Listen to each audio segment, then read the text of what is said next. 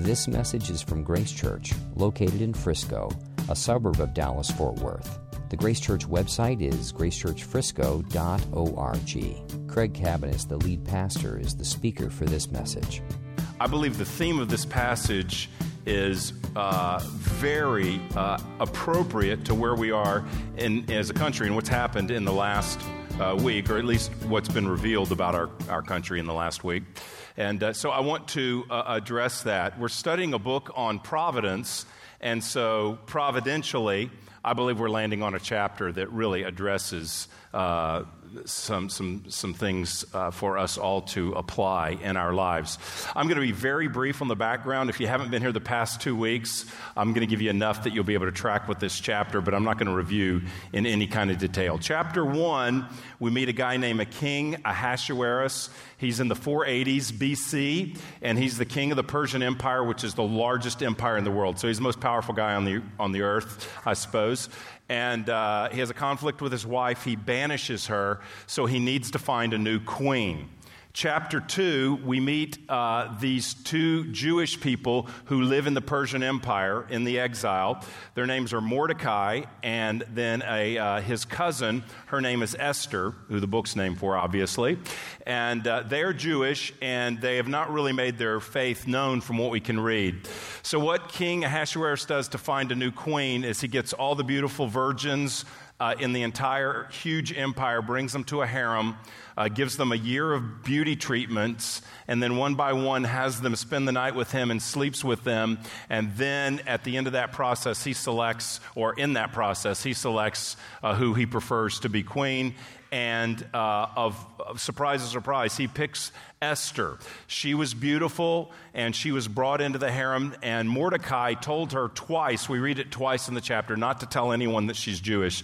So, uh, under his direction, uh, she is kept her faith uh, secret, but she is now the queen, and she's a Jew in the Persian Empire, and the, the king doesn't even know this. And that's what happens when we come to chapter 3. Chapter 3. After these things, King Ahasuerus promoted Haman, the Agagite, the son of Hammedatha, and advanced him and set his throne above all the officials who were with him. And all the king's servants who were at the king's gate bowed down and paid homage to Haman, for the king had commanded concerning him. But Mordecai did not bow down or pay homage. Then the king's servants who were at the king's gate said to Mordecai, Why do you transgress the king's command? And when they spoke to him day after day and he would not listen to them, they told Haman in order to see whether Mordecai's words would stand, for he had told them that he was a Jew. And when Haman saw that Mordecai did not bow or pay homage to him, Haman was filled with fury. But he disdained to lay hands on Mordecai alone. So, as they had made known to him the people of Mordecai, Haman sought to destroy all the Jews, the people of Mordecai, throughout the whole kingdom of Ahasuerus. In the first month, which is the month of Nisan, uh, in the twelfth year of King Ahasuerus, they cast Pur. That is, they cast lots before Haman day after day, and they cast it month after month till the twelfth month, which is the month of Adar. Then Haman said to King Ahasuerus, There is a certain people scattered abroad and dispersed among the peoples in all the provinces of your kingdom. Their laws are different from those of every other people, and they do not keep the king's laws, so that it is not to the king's profit to tolerate them. If it please the king, let it be decreed that they be destroyed. And I will pay 10,000 talents of silver into the hands of those who have charge of the king's business, that they may put into the king's treasuries. So the king took his signet ring from his hand and gave it to Haman the Agagite, the son of Hammedatha, the enemy of the Jews. And the king said to Haman, The money is given to you, the people also, to do with them as it seems good to you. Then the king's scribes were summoned on the 13th day of the first month, and an edict, according to Haman commanded, was written to the king's satraps and to the governors over all the provinces and to the officials, all the peoples, to every province in its own script and every people in its own language. It was written in the name of King Ahasuerus and sealed with the king's signet ring. Letters were sent by couriers to all the king's provinces and instruction to destroy, to kill, and to annihilate all Jews, young and old, women and children, in one day, the 13th day of the 12th month, which is the month of Adar, and to plunder their goods. A copy of the document was, pat, was to be issued as a decree in every province by proclamation to all the peoples to be ready for that day. The couriers went out hurriedly by order of the king, and the decree was issued in Susa, the citadel. And the king and Haman sat down to drink, but the city of Susa was thrown into confusion. Let's pray. Lord, as we open your word today, we pray that you would reveal to us the intent of this passage. We pray that you would help us understand the context in which it was written and the original uh, circumstances. We pray that you would help us understand the themes of this passage, and we pray that you would help us understand how these themes of what you reveal about yourself could help us today honor you, glorify you, and love others. And particularly at a, at a difficult time uh, here where we live, we pray for uh, wisdom and direction and guidance and, and the molding of our hearts by the gospel. That the gospel might be real to us and that we might see, in fact, what you say and how we can respond in this passage. Open our ears, open our hearts, speak to us, and change us, we pray. In Jesus' name, amen. Okay, verse 1 of chapter 3. After these things, King Ahasuerus promoted Haman. Uh, to understand this chapter, we have to understand what these things were. The after these things are the verses at the end of chapter 2. And what happens at the end of chapter 2, I'll let you read it. It's very simple. What happens is Mordecai is at the king's gate. So remember, he's the, the Jewish gentleman whose cousin that he's in charge of um, because she's in, she has no parents. Uh, she is now the queen, and he is at the king's gate. He works there. The king's gate is not literally a gate, it's not like he's sitting there loitering. it, it is the area in front of the palace where legal matters and business matters occurred. So it's, it's more like an office kind of thing uh, the, the area, the building at the king's gate. And while he's working there, it's made known to him that two of the king's eunuchs, who are named, uh, well, their names aren't that important, but anyway, two of the king's eunuchs are going to kill the king. And so, what Mordecai does is he takes that intel, he goes to his cousin Esther and says, Esther, the king is going to be killed by these two guys. The king investigates it and finds out that it's true. And so, he has these two uh, conspirators, he has them hanged. And then the last verse of the chapter, uh, chapter 2 says, And it was recorded in the book of the Chronicles in the presence of the king. Here's what's so important it was recorded what Mordecai did. Mordecai saved the king's life, and it's written down before the king. Now, what always happened from what I've read in Persian custom is that if you did a good deed, a heroic deed like this to save the king's life, you would receive tremendous gift, promotion, honor, or something like that. So here's what happens Mordecai saves the king's life, it's recorded, and here's the next verse. After these things, King Ahasuerus promoted Haman the Agagite, who is an anti Semite, a man who is an enemy of the Jews. So, this Jewish, though it's not known that he's Jewish, this Jewish man saves the king's life, and another guy, by coincidence, by accident, gets, so to speak, uh, gets promoted ahead of him. And this guy is now the second in command. And so the king has said, when Haman, who is second in command, the Agagite, when he walks by, everybody's got to bow down to him. Verse 2 But Mordecai did not bow down to him. So all of the servants are going, Hey, why aren't you bowing down? They notice it. And it says that they ask him day after day. And he obviously doesn't give them much of an answer of why he's doing it, other than to tell them he was a Jew, which has been kept secret previously, but now he's decided to disclose that. So the other servants go and they tell Haman, uh, Hey, Mordecai does not bow down and pay homage to you. Haman is then filled with fury. So evidently, Haman's not noticed this. But now he's looking and he comes through the next day and there's Mordecai not bowing down and he is filled with fury. And because of the act, the defiance of one man, here's Haman's attitude. He's going to blame a whole people. He's going to judge an entire people and he's going to execute an entire people because of this man and his hatred for this man. So it says Haman sought to, verse uh, 6, sought to destroy all the Jews, the people of Mordecai, throughout the whole world. There's an indescribable level of hatred here. That this guy's not bowing down to me, filled with fury. I'm going to kill every one of his people. Indescribable hatred, indescribable judgment, indescribable devaluing of life. I mean, think about this. People in 127 provinces will all be executed because of this man's judgment of these people. Now, why does Mordecai refuse to bow? Well, the text doesn't tell us. That's the short answer. It doesn't tell us. It only tells us that he is a Jew, which really doesn't answer it because this is likely not really an act of worship. For instance, he would have presumably felt comfortable bowing before the king uh, just as someone today would bow before the Queen of England or a lady would curtsy before the Queen of England. It's a show of respect. And it would have been required of Ahasuerus for sure. And he would have encountered Ahasuerus, and so evidently he would have bowed before him.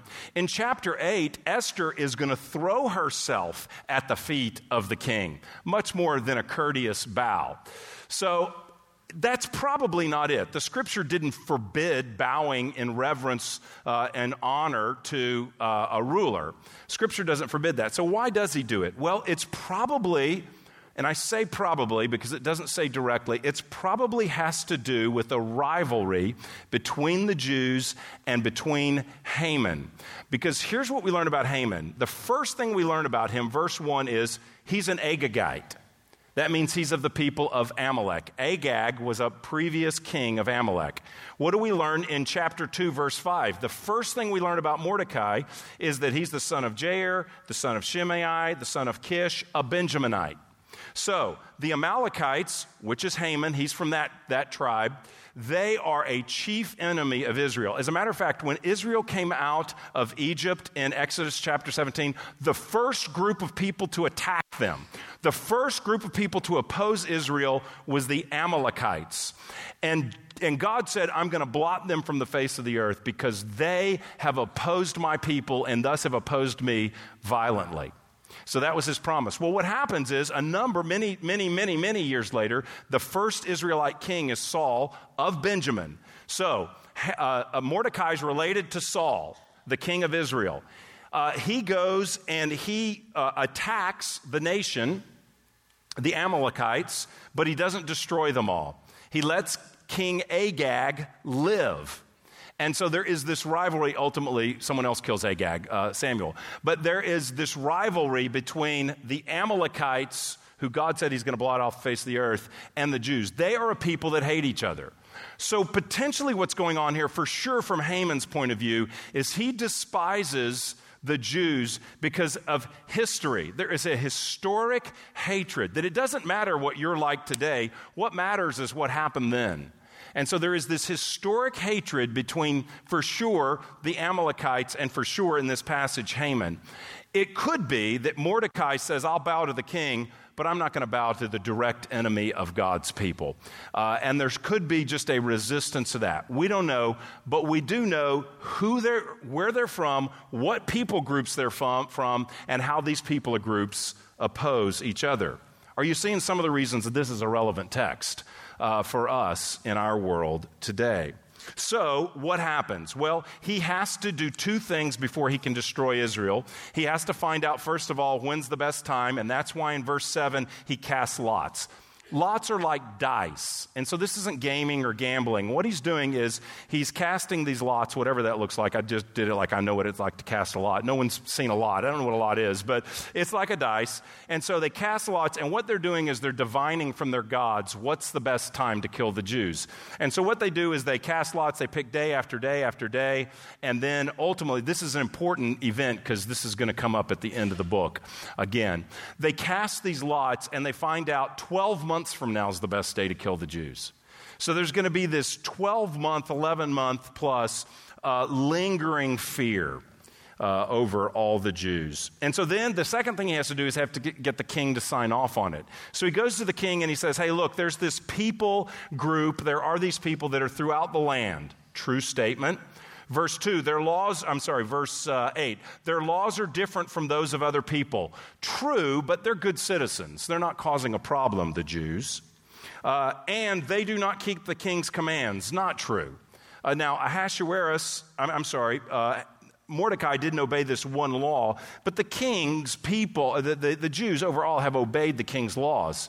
The king is married to a Jew, unbeknownst to him. So they, they are keeping the laws. Not true. So he says, if it please the king, they need to be destroyed. And unless the king doesn't think that's a threat, he says, I'm willing to pay 10,000 talents of silver. That's 300 tons. It's 600 tons of silver.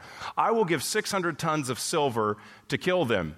And King Ahasuerus amazingly just think that's a good political idea to kill them, even though he may not have a beef with them. So he gives him the ring for the money and says, Go, this is the signet ring. You can kill these people.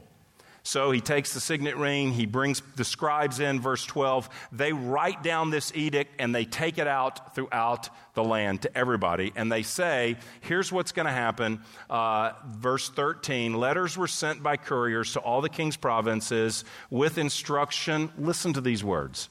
2, verse 13 destroy, to kill, and to annihilate all Jews, young and old, women and children in one day, the 13th day of the 12th month, which is the month of Adar, and to plunder their goods. Can you hear the hatred from Haman towards these people? Only one of which has really offended him directly, from what we know. He doesn't just say, get rid of them. He says they are to be killed, destroyed, killed, and annihilated and you are to plunder their goods. Do you see what he's saying? He's saying to everyone in the province, on this day in the 12th month, you're to kill all your neighbors if they're Jewish. You're to kill their children. And you're to plunder all their goods. He doesn't say, I'm sending an army in. He says, This is what you are to do. And then we're left with this chilling response in verse 15. And the king and Haman sat down to drink. That's chilling, isn't it? We're going to kill everybody that's Jewish. Let's go have a drink. But the city of Susa was thrown into confusion. They're thrown into confusion.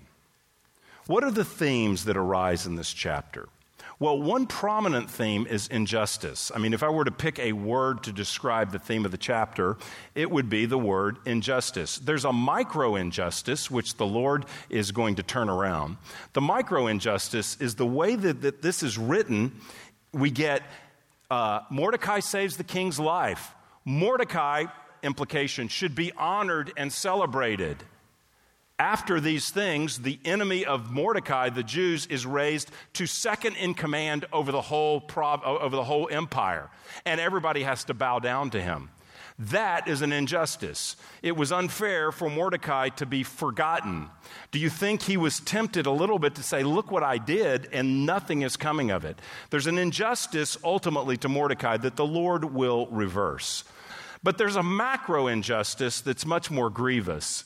And that is the injustice that all of the Jews are to be killed and their property to be plundered. They are innocent people who have done nothing wrong except for Mordecai, in Haman's eyes, has done something wrong. And they are putting this, this slaughter at the response of their citizens. It's a mandated, legalized, required institutionalized, made official by edict, hatred of a people to be exterminated. It is a mandated uh, racial hate. It is a mandated racism because it is a judgment upon people just simply because of their religion or their ethnicity. I mean, Jewish people could be viewed as uh, both, both an ethnicity and a religion in this empire, as a, they were a people group. That's how he describes them. There is this people uh, that are in the provinces of your kingdom. So there is this people group known as the Jews. They're a minority, and they are killed simply because he doesn't like something that one of them did, and probably because of a history behind them that fueled into this hatred. There is also not only injustice and micro and macro, and not only racism, but there's also confusion. Can you relate to that at all? There is confusion in this chapter. How does it end? The city of Susa was thrown into confusion. Why are the Jews to be killed? I mean, surely some of the people in Susa, I mean, there were probably some prejudices against them as a minority religion, a strange religion, a religion with practices they didn't understand, a people who were a little bit different. So there may have been some mistreatment of them. They may have been prejudiced towards Jews in Persia, maybe, but killing them? I mean, I, I, read from that when the city of was thrown into confusion that likely some of the citizens, by God's common grace, the citizens of Persia, some of them, many of them, maybe most of them, if we're believing the best about this people, we don't know, but p- perhaps most of them w- would feel that's unjust. Well, what have they done? Go and kill their children, even? The women? Take all their stuff? Why? Would this, we have to do this? That is confusion. Now, certainly some voices were probably saying it's about time. There was probably some hateful people who didn't like them and wanted their stuff and said, okay, it's about time. I'm, I'm pro Ahasuerus. This is great. Uh, but, but, but probably many were not wanting to do something like this. They didn't want to see uh, a, a genocide of a people that they were to lead in. So there is confusion. And this is going to take place 11 months plus later. So there is this fear, this confusion among the people, among the Jews, among the culture.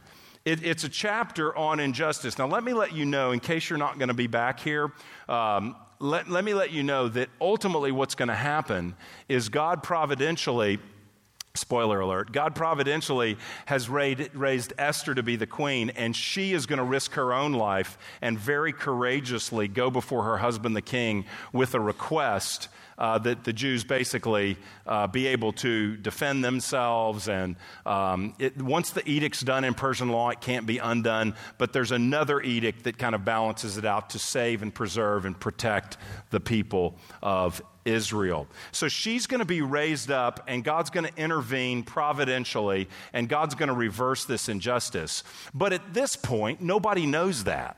And so everybody is feeling the unfair hatred, which some may endorse, others don't, certainly the Jews don't, this unfair hatred of a group of people uh, simply because they are Jews.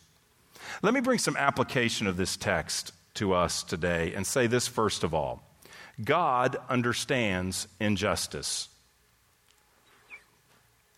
God understands injustice. The Bible is very real if you're new to the Bible. The Bible is a book about reality. The Bible records faithfully that we live in a fallen world and that individuals hate one another in this fallen world. And individuals hate groups in this fallen world, and individuals hate groups that they don't even know in this world, and groups hate groups, and people persecute.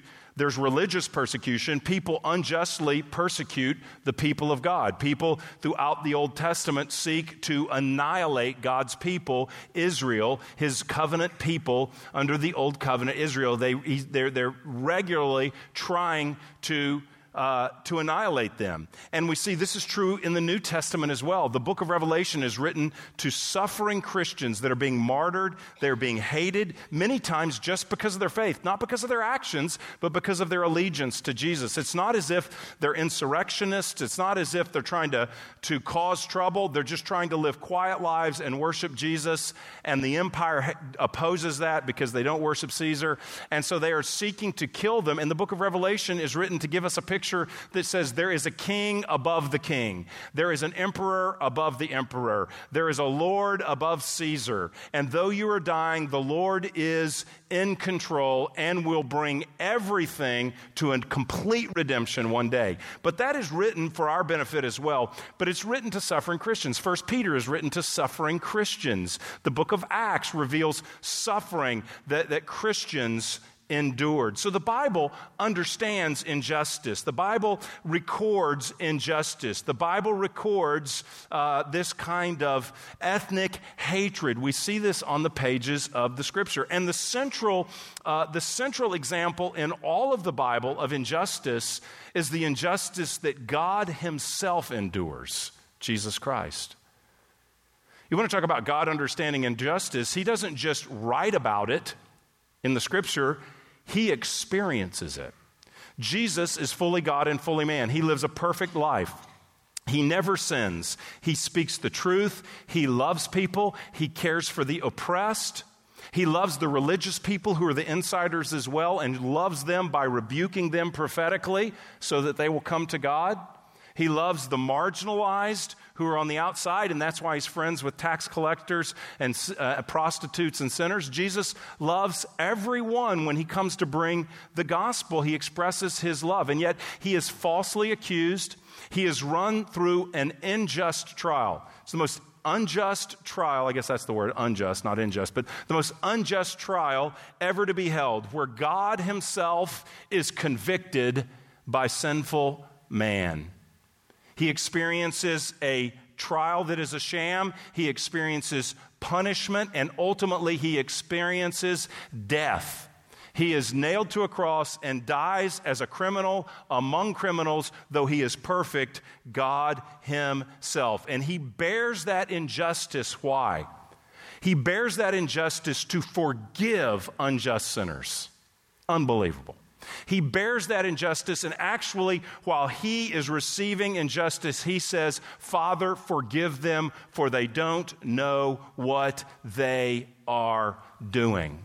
And he bears that injustice so that he bears the sins of our sins upon himself so that we could come to him, be forgiven of our sins, be given a new heart so that he could build a new people together, Jew and Gentile, slave and free, male and female, as the scripture says, building them as a people together to be a merciful and just society called the church, which would mirror the love of God, the mercy of God to the culture all around us so that we would would mirror what it means to be one in Christ with people of a different gender, of a different age, of a different race, of a different religious background before coming to Christ, so that we can model love and justice alike. That's why he dies. He knows what it is like to be forsaken. For he cries, My God, my God, why have you forsaken me? He knows what it's like to experience isolation, hatred, people spitting upon him, cursing him. God himself comes and endures injustice for the very purpose of redeeming people and building a just church to announce the good news to the world. In church, we have a long way to go. Now, He is faithful and He is good. That's the good news. But we have a long way to go, and it's weeks like this when that's really revealed, isn't it? There's a false sense of everything's okay until a week like this comes up. It starts with understanding injustice by realizing this that in my own heart, there is a temptation, and more than a temptation, a sin in my thoughts, my attitudes and my words, at least, if not my actions, at least that, and maybe my actions as well. There, there is a problem in my own heart with being unjust. See, the problem is we can watch the events of the week on the TV and go, man, look at all the racism out there. Let's just be real clear. There's racism in here. Well, how do you know that? Because there's sinners in here and there's sinners out there, and there's a sinner addressing you today. And it starts to, to, to be, I'm going to talk about this in a minute, but to promote justice, it starts with just acknowledging that we are a people that are guilty at points, for sure, of unjust behavior ourselves, of unjust judgment ourselves, of marginalizing others ourselves. And the gospel addresses injustice. An entailment of the gospel uh, is to build towards racial reconciliation. It's an imperative of the gospel that as we took communion today, that that be a reality in the church, that people of different races really do experience unity in Christ, and that we do take that attitude and that heart outside of these walls to a hurt and a, and a dying world that is experiencing tremendous confusion and hatred and separation. We want to be a people where the hope of the gospel is on display, but the hope of the gospel will not be on display until we quit judging all those bad people out there and start saying, Judgment begins with the house of the Lord. Lord, where could this be in my heart? That's where it starts. Well, God understands injustice. Number two, and I'm going to be very careful here because this is somewhat of a philosophical point that I'm not going to tease out. Um, so I'm going to be careful, but I'm going to be as clear as I, as I can very briefly. God is mysteriously at work through injustice. God understands injustice. It's, on the, it's in the scripture. The gospel addresses it. Jesus endures it. But the God is also mysteriously at work through injustice. Now, this is where I want to be very clear God never causes evil, God is never the author of evil. But God does use evil for his purposes, and therefore we're not hopeless. If God didn't use evil to redeem for his purposes, we would be hopeless. But because he does, we can have much hope. This book is about the doctrine of God's providence. That's what Esther is. Providence is God's sustaining of all things he's created and his sustaining of his people, his working things out for our good and for his glory. His working his redemptive plan out by his sovereign power for his people. And so God is a God who works by providence and providence one of the a word that describes providence and how God works is the word confluence. It's this has been a very helpful word to me. Confluence. Confluence means con means together or with, fluence means to flow. It means to flow with. And so the way the universe works is that man does his evil, but God will flow with that and will bring good out of evil. The classic Old Testament verse and passage about this is Genesis 50. Joseph is uh, sold into slavery by his brothers. And what happens?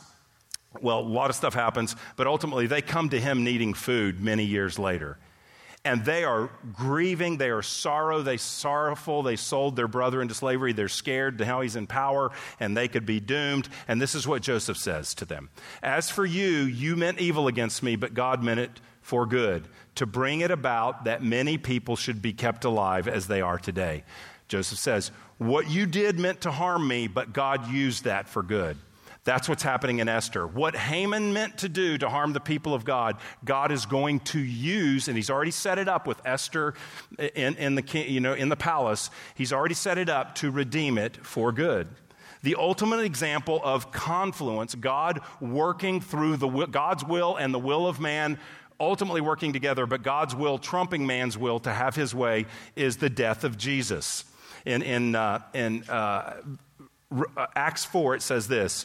Uh, Peter says, Herod and Pilate met together with the Gentiles and the people of Israel to conspire against your holy servant Jesus, to whom you anointed. Let, let me make that very simple. Herod and Pilate uh, wanted to kill Jesus and are responsible for his death. They did what your power had decided beforehand should happen. Did Herod want Jesus killed? Yes. Was he evil? Yes. Did God want Jesus killed? Yes. and planned it. God's will and man's will work together, for, but God glorifies it. God raises Jesus from the dead and redeems. The book of Esther wants us to know that God providentially works through injustice. And this is why I'm needing to be careful because it doesn't mean that injustice is ever good, doesn't mean that injustice is ever acceptable. Was Herod off the hook for killing Jesus?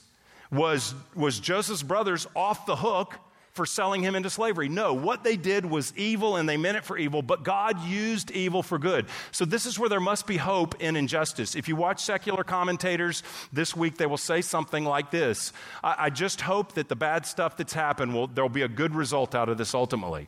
Biblically, we would say God uses evil for his glory and for his church's good. So that's what he's going to do in the book of Esther.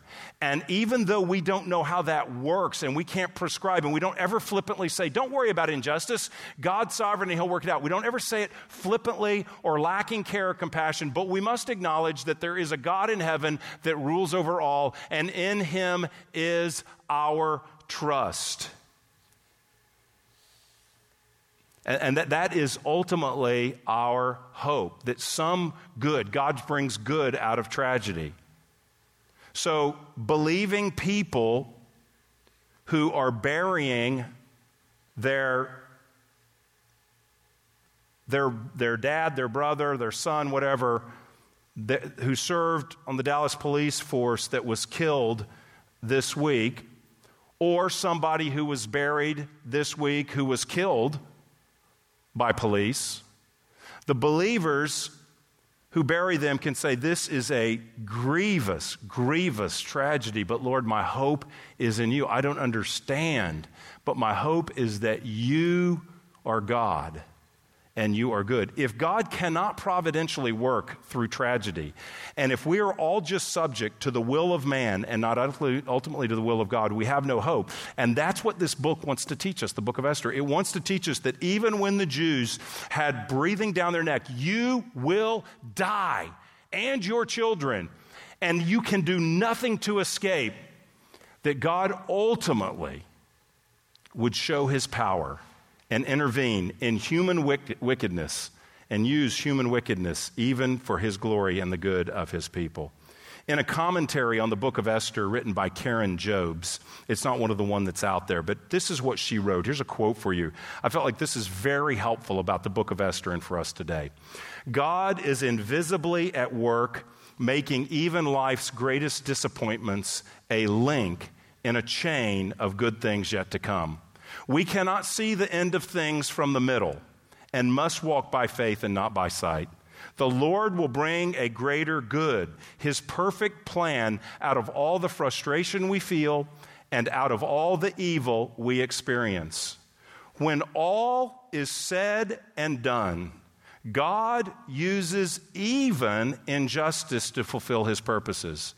As Joseph explained to his brothers, You intended to harm me, but God intended for good. It does not excuse evil, but it does say that God is greater than evil, and God has all power to fulfill his purposes in his people. The book of Esther calls us to trust God when his ways are not discernible or traceable to know that He rules, and to know that one day He will wipe every tear from our eyes.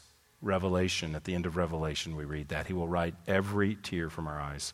The last point. The first point is God understands injustice. Second point is God mysteriously works through injustice. And the last point is God's people are called to act justly. That's what Esther's going to do. She's going to be an instrument of justice to speak up at the risk of her own life and to protect her people, God's people.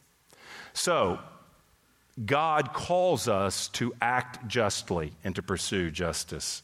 Look at this quote from David Firth, who also wrote a commentary on Esther. And this is a great, great to be read along the point that I just made about God works and, and one day will wipe every tear from our eyes. This is what he says There is always the danger that Christians will point to our ultimate victory in Christ, but then ignore the suffering of God's people in many places, both individually and corporately. Esther will not permit this. He means the book of Esther. He doesn't mean Esther's authorities. The book of Esther will not permit this. The challenge is to keep both the hope of final victory and the reality of current pain in a proper tension. That is very good. The book of Esther doesn't just say everything will be sorted out in heaven.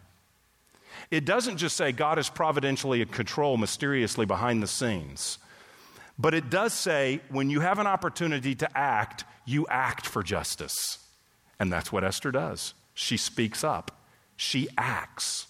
And that's what I love this quote by this commentator on Esther. He says, The book of Esther doesn't allow us to just say, in the sweet by and by, everything will be okay. That's true. And that's comforting on a day like today. And that's comforting for those who are suffering. But we also must act to bring justice where we can. That's a big point of this book. Long for it in the age to come and act today. So, how do we act? None of us is like Esther. None of us can walk into the king and say, Would you do this and change all the laws with one? Spe-? None of us can do that. We don't live in a government where that can happen. Uh, so none of us can make that kind of change. And I don't know about you, but one of the most grievous things this week that I felt was just the frustration of not knowing what to do. And what do you do? When the, the events of this week, how do you respond? I feel like I want to make a change. I have been very impacted by, by this week. I really have. I, every, every human has been impacted who saw the stories. But I've been impacted at a spiritual level that's, that's just been uh, deep for me this week. And I've asked, what can I do? And I'm just going to share three things, and they're very, they're baby steps. Oh, they're significant. They're very significant, but they may feel like baby steps. They're not the steps of how, in three days, institutional racism will be resolved in this country. It's not that. That'll take an intervention of revival in the church from God. But here's three things. Number one, pray pray. It's not a small thing, it's not an insignificant thing. And I understand the frustration. I've read this. I've read this for months at different times. Every time something bad happens, I've read this on social media. Yeah, well, prayer doesn't really work. You got to go out and do something. I, I disagree. Anytime anybody is minimizing prayer and the value of prayer and critiquing prayer, uh, b- be discerning and don't pay attention to that. Prayer is significant. They're going to fast we're going to find out they're going to fast. I'm not sure it says pray, but that's implied, I assume. They're going to fast for God to ultimately act in, in the book of Esther. So they prayed. Pray some very specific ways. Pray, and right now in these days, I would pray two, uh, several prayers, and we prayed them here on Friday. One would be obviously, we're in Dallas and very aware, one would be to pray for the protection of our police we're called to pray for our authorities, 1 Timothy. That's one way we could pray.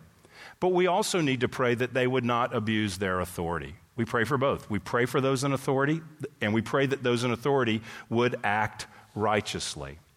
We pray for the justifiable fear uh, that police would have in these days, that as they serve, they wouldn't be fearful, but they would be uh, they would fulfill their responsibilities. And we pray for the justifiable fear that many African Americans in our community feel toward the police.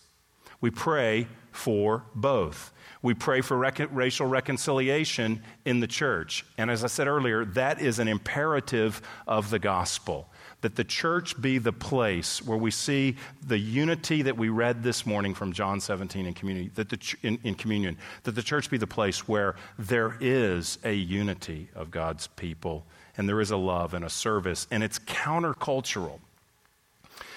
This is a time for the church to shine because the culture is looking for something countercultural. They're, they're, they're, looking for answers. What do we do? And the answer is in Jesus Christ. It's the only, He's the only answer. So, one, we pray. Number two, we grieve. I, I think this is a time to be aware of what's going on and to lament and to grieve. A few weeks ago, I stood in this pulpit and I said, if you are fearful because of what's going to happen in our church, uh, in our church, in our nation in the upcoming elections, then you need to stop watching so much political commentary and you need to read the Bible about the sovereignty of God and providence of God. I said, turn it off until you've heard from God. Well, today I'm going to tell you to turn it on. I, I, think it's important to be aware of what's happening. If you're unaware of what's going on, then you won't grieve.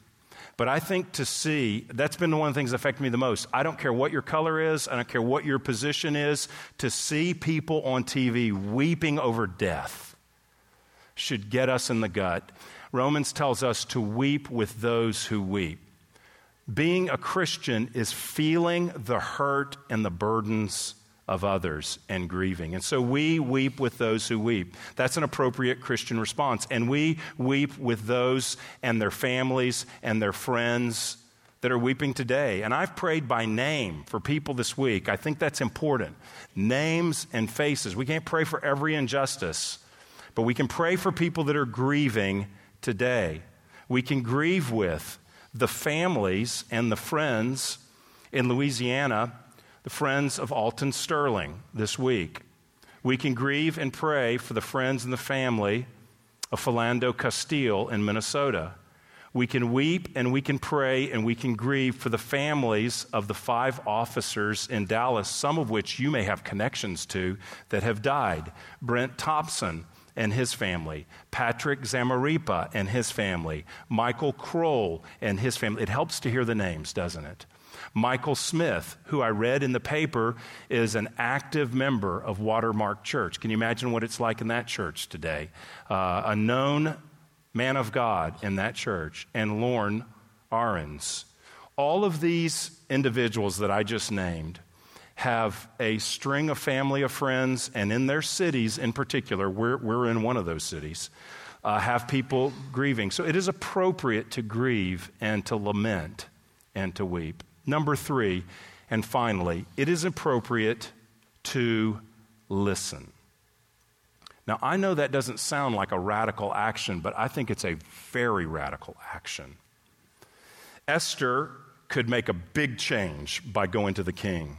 You and I don't have that power, as I said, but I believe we can take an important action, and that is in the midst of severe racial divide. Listen to one another especially in the church. Especially in the church. If there's going to be any change, if there's going to be any unity in the body of Christ, it will not happen without understanding. It will not happen without listening.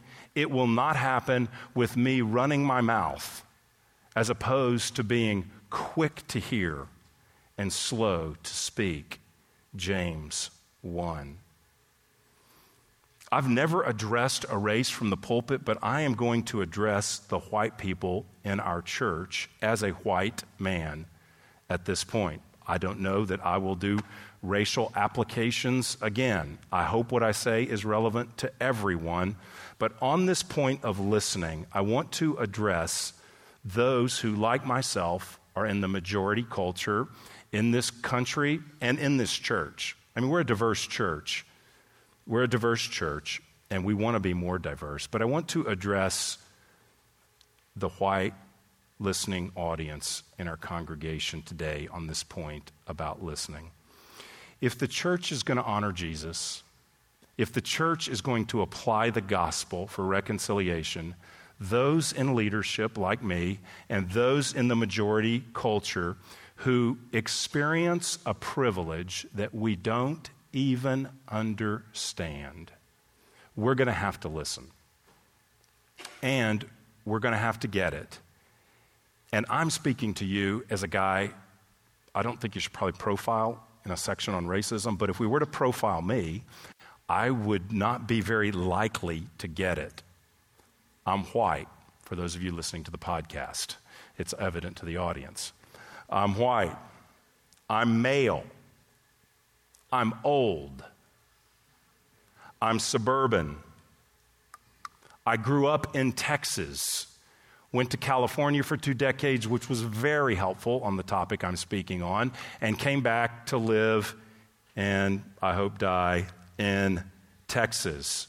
Old, white, suburban male in Texas. You could vote me least likely to get the African American experience in the U.S., but I want to get it.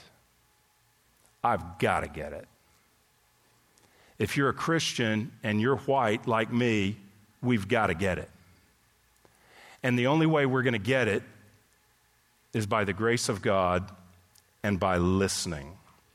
I've been listening for a while, not long enough. I wish I could tell you I've been listening for 10, 20, 30 years. I've been listening for months, few years. I've been reading. I've been asking questions of African American friends. And here's one of the things I'm learning, and I hope this will be helpful to everybody. It is very different to understand the experience of someone that is foreign to yours. And the challenge is to presume, and it is sinful to presume that I know your experience and that I can tell you how to act in your experience and that I am empathetic to what you've been through. Th- think about this for a minute. Um, I can't presume what it's like to be a single mother. Why? I'm male, I'm married. That, that, that'd be the starting place.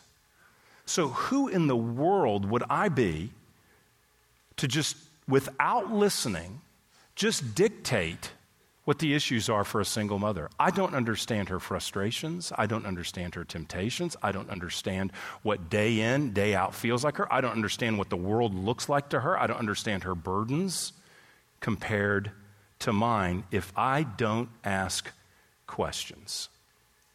I can't presume to know what it would be like to be an elderly shut in. I'm just picking different kind people that are different than me. I don't care what their color. I'm just picking people different than me. I don't know what it means. I don't know what it feels like to feel lonely in that way, isolated, forgotten. I can't presume to just dictate, well, you shouldn't feel forgotten. God loves you. I, do, I don't know that elderly shut in's circumstances. It would be the height of arrogance for me to go to an elderly shut in with frustration and a lack of empathy and, and, and seeking to speak and tell rather than seeking to listen with compassion. Why? Because my experience is very different. And my experience is very different from some, but not all, but some, many, most, nearly all. I don't know the category, but my experience is different than most African Americans. I don't share the same history in this country. I don't share the same current experience either. It's different. And I must listen. And let me give you a clue. Could I be very real? I don't know if this is real, but I'm about to get very real, if that's okay. Let me give you a clue as a white person listening to African Americans. When you start to feel that, yeah, but rising up, that's when you need to shut your mouth and I need to shut my mouth and listen. That's when you need, that's when we most need to remember what our mamas told us. You've got two ears and one mouth. You should do twice as much listening as you do speaking. It's that moment. Yeah, but that's when I need to listen to understand. Black Lives Matter. Yeah, but listen. Why? Why do you say that? Why do you feel that? What's behind that? Help me to understand why that hashtag means something to you. Yeah, but I don't hate black people. I've got a black friend. Wonderful, amazing. You're a regular Dr. Martin Luther King. Incredible, incredible. I don't judge black people. Why do you feel judged? Listen listen. Yeah, but some of you thought it when I said it a few minutes ago. Slavery and Jim Crow, that is a long time ago. We live in an equal opportunity society today. Listen. Listen. When the yeah, but comes up, Yeah, but the police protect us. I've never felt threatened by a police officer. I've never felt threatened. Why do you say that? Listen. Listen. I'm colorblind. I'm colorblind. Why is it that everything is race to you? Every, all of life is about race, not me. I'm colorblind. First of all, it's not true. But secondly, listen. Thirdly, realize the Bible's not colorblind. In the book of Revelation, the Bible doesn't say there's a generic mass of generic, non gendered humanity before the throne. No, there are men and women of every tribe, nation, and race worshiping Jesus. It's not a colorblind picture, it's a multiplicity of people united in Jesus for worship. That's the goal. Listen. And I don't know, Craig, that sounds to me like some false white guilt. It sounds to me like biblical Christianity. Philippians 2, Paul says, Look not only to your own interests, but look to the interests of others. And when I am like this, rather than like this, I am not looking to the interests of others. I'm seeking to justify myself, I'm seeking to prove my point. 1 Corinthians 13, listen to this. This doesn't sound, this sounds to me like love. Love is patient, patient is listening. Love is kind. Kindness means I want to understand your experience, not argue and debate it. That doesn't mean that every one of us read our experiences perfectly, accurately, and the Bible doesn't want to adjust it. I'm not saying that we all, our experience is all perfect. I'm not saying that. But I'm saying kindness is listening.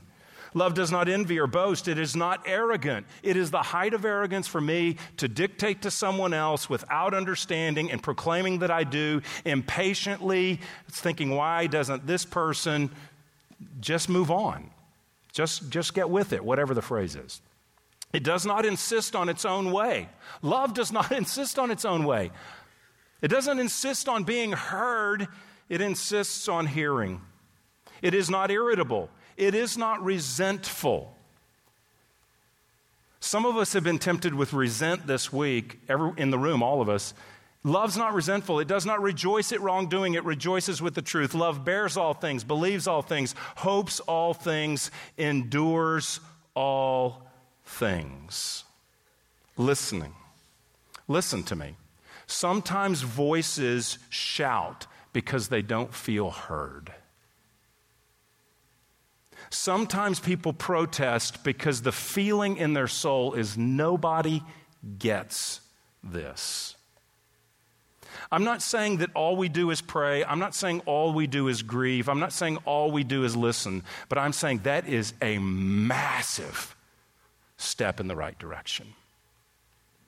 It is a massive step in the right direction. And because when we begin to see how others perhaps are experiencing injustice, then we can begin to look at our own hearts and our own attitudes and our own blind spots. Man, it starts, I don't care your color or anything. Now I'm speaking to everybody.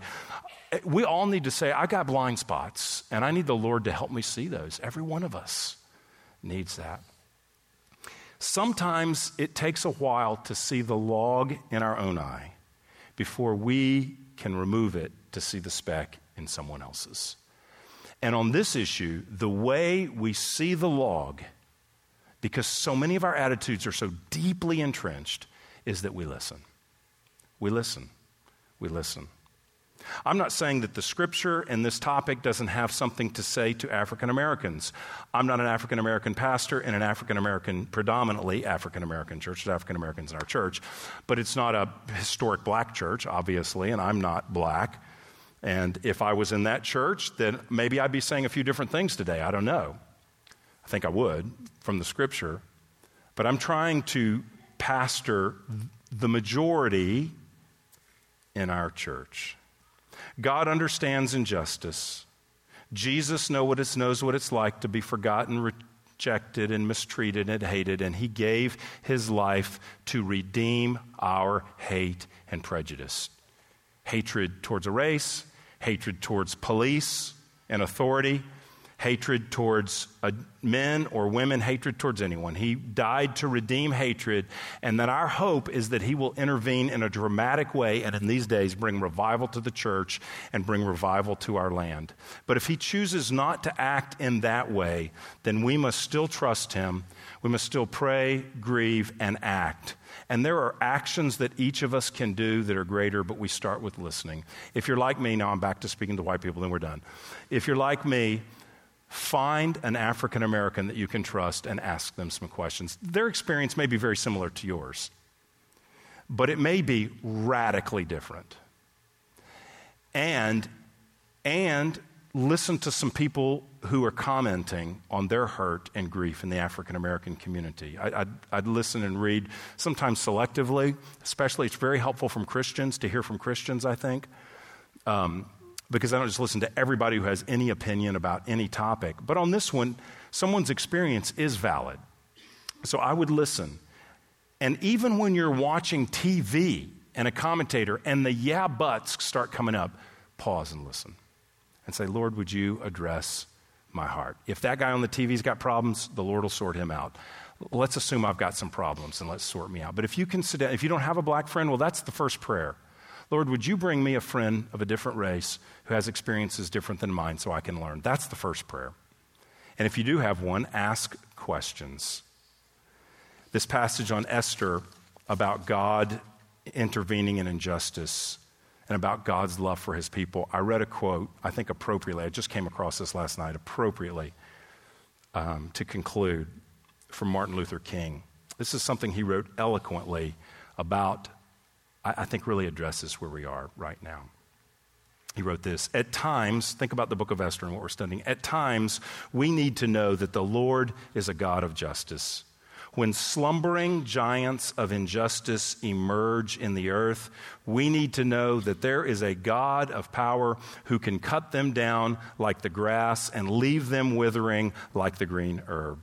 When our most tireless efforts fail to stop the surging sweep of oppression, we need to know that in this universe is a God whose matchless strength is a fit contrast to the sordid weakness of man.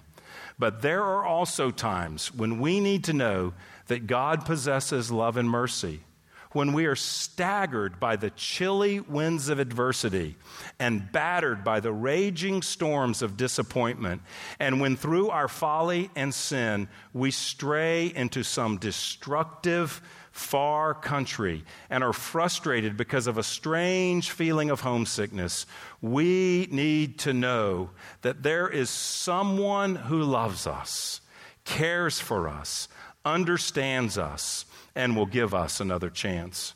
When days grow dark and nights grow dreary, we can be thankful that our, combi- our God combines in his nature a creative synthesis of love and justice, which will lead us through life's dark valleys and into sunlit pathways of hope and fulfillment. That's beautiful poetically to me that there are times when God intervenes to the slumbering injustice, and there are the times when He doesn't. And when He doesn't, we as Christians need to know our God loves us in Jesus Christ, and we need to find hope in Him. I have gone way over, and I haven't gone this far over in a sermon since preaching on sex last summer. So be warned if we're going to have a sex or a racism speech it's going to go long i guess. That's that's that's the tenor. So i don't really even apologize uh, but i'm sorry if you're late for something or your kids are freaking out. I apologize to the children's ministry workers Thanks for your patience. I just felt like in reading this passage and seeing the injustice and the despair of the confusion of the city of Susa, I just felt like it mapped on to our experience. And I just wanted to speak about we're not Esther speaking to the king, but we're speaking to the King of Kings, and we're grieving. And we can take steps towards people who have a different experience than us by listening, by starting there, by listening and learning, and all of us asking, God, speak to me in my blind spots that I might be a reconciler and an instrument of peace. Let's pray. You've been listening to a message from Grace Church. For more information, visit our website or write us at podcast at gracechurchfrisco.org.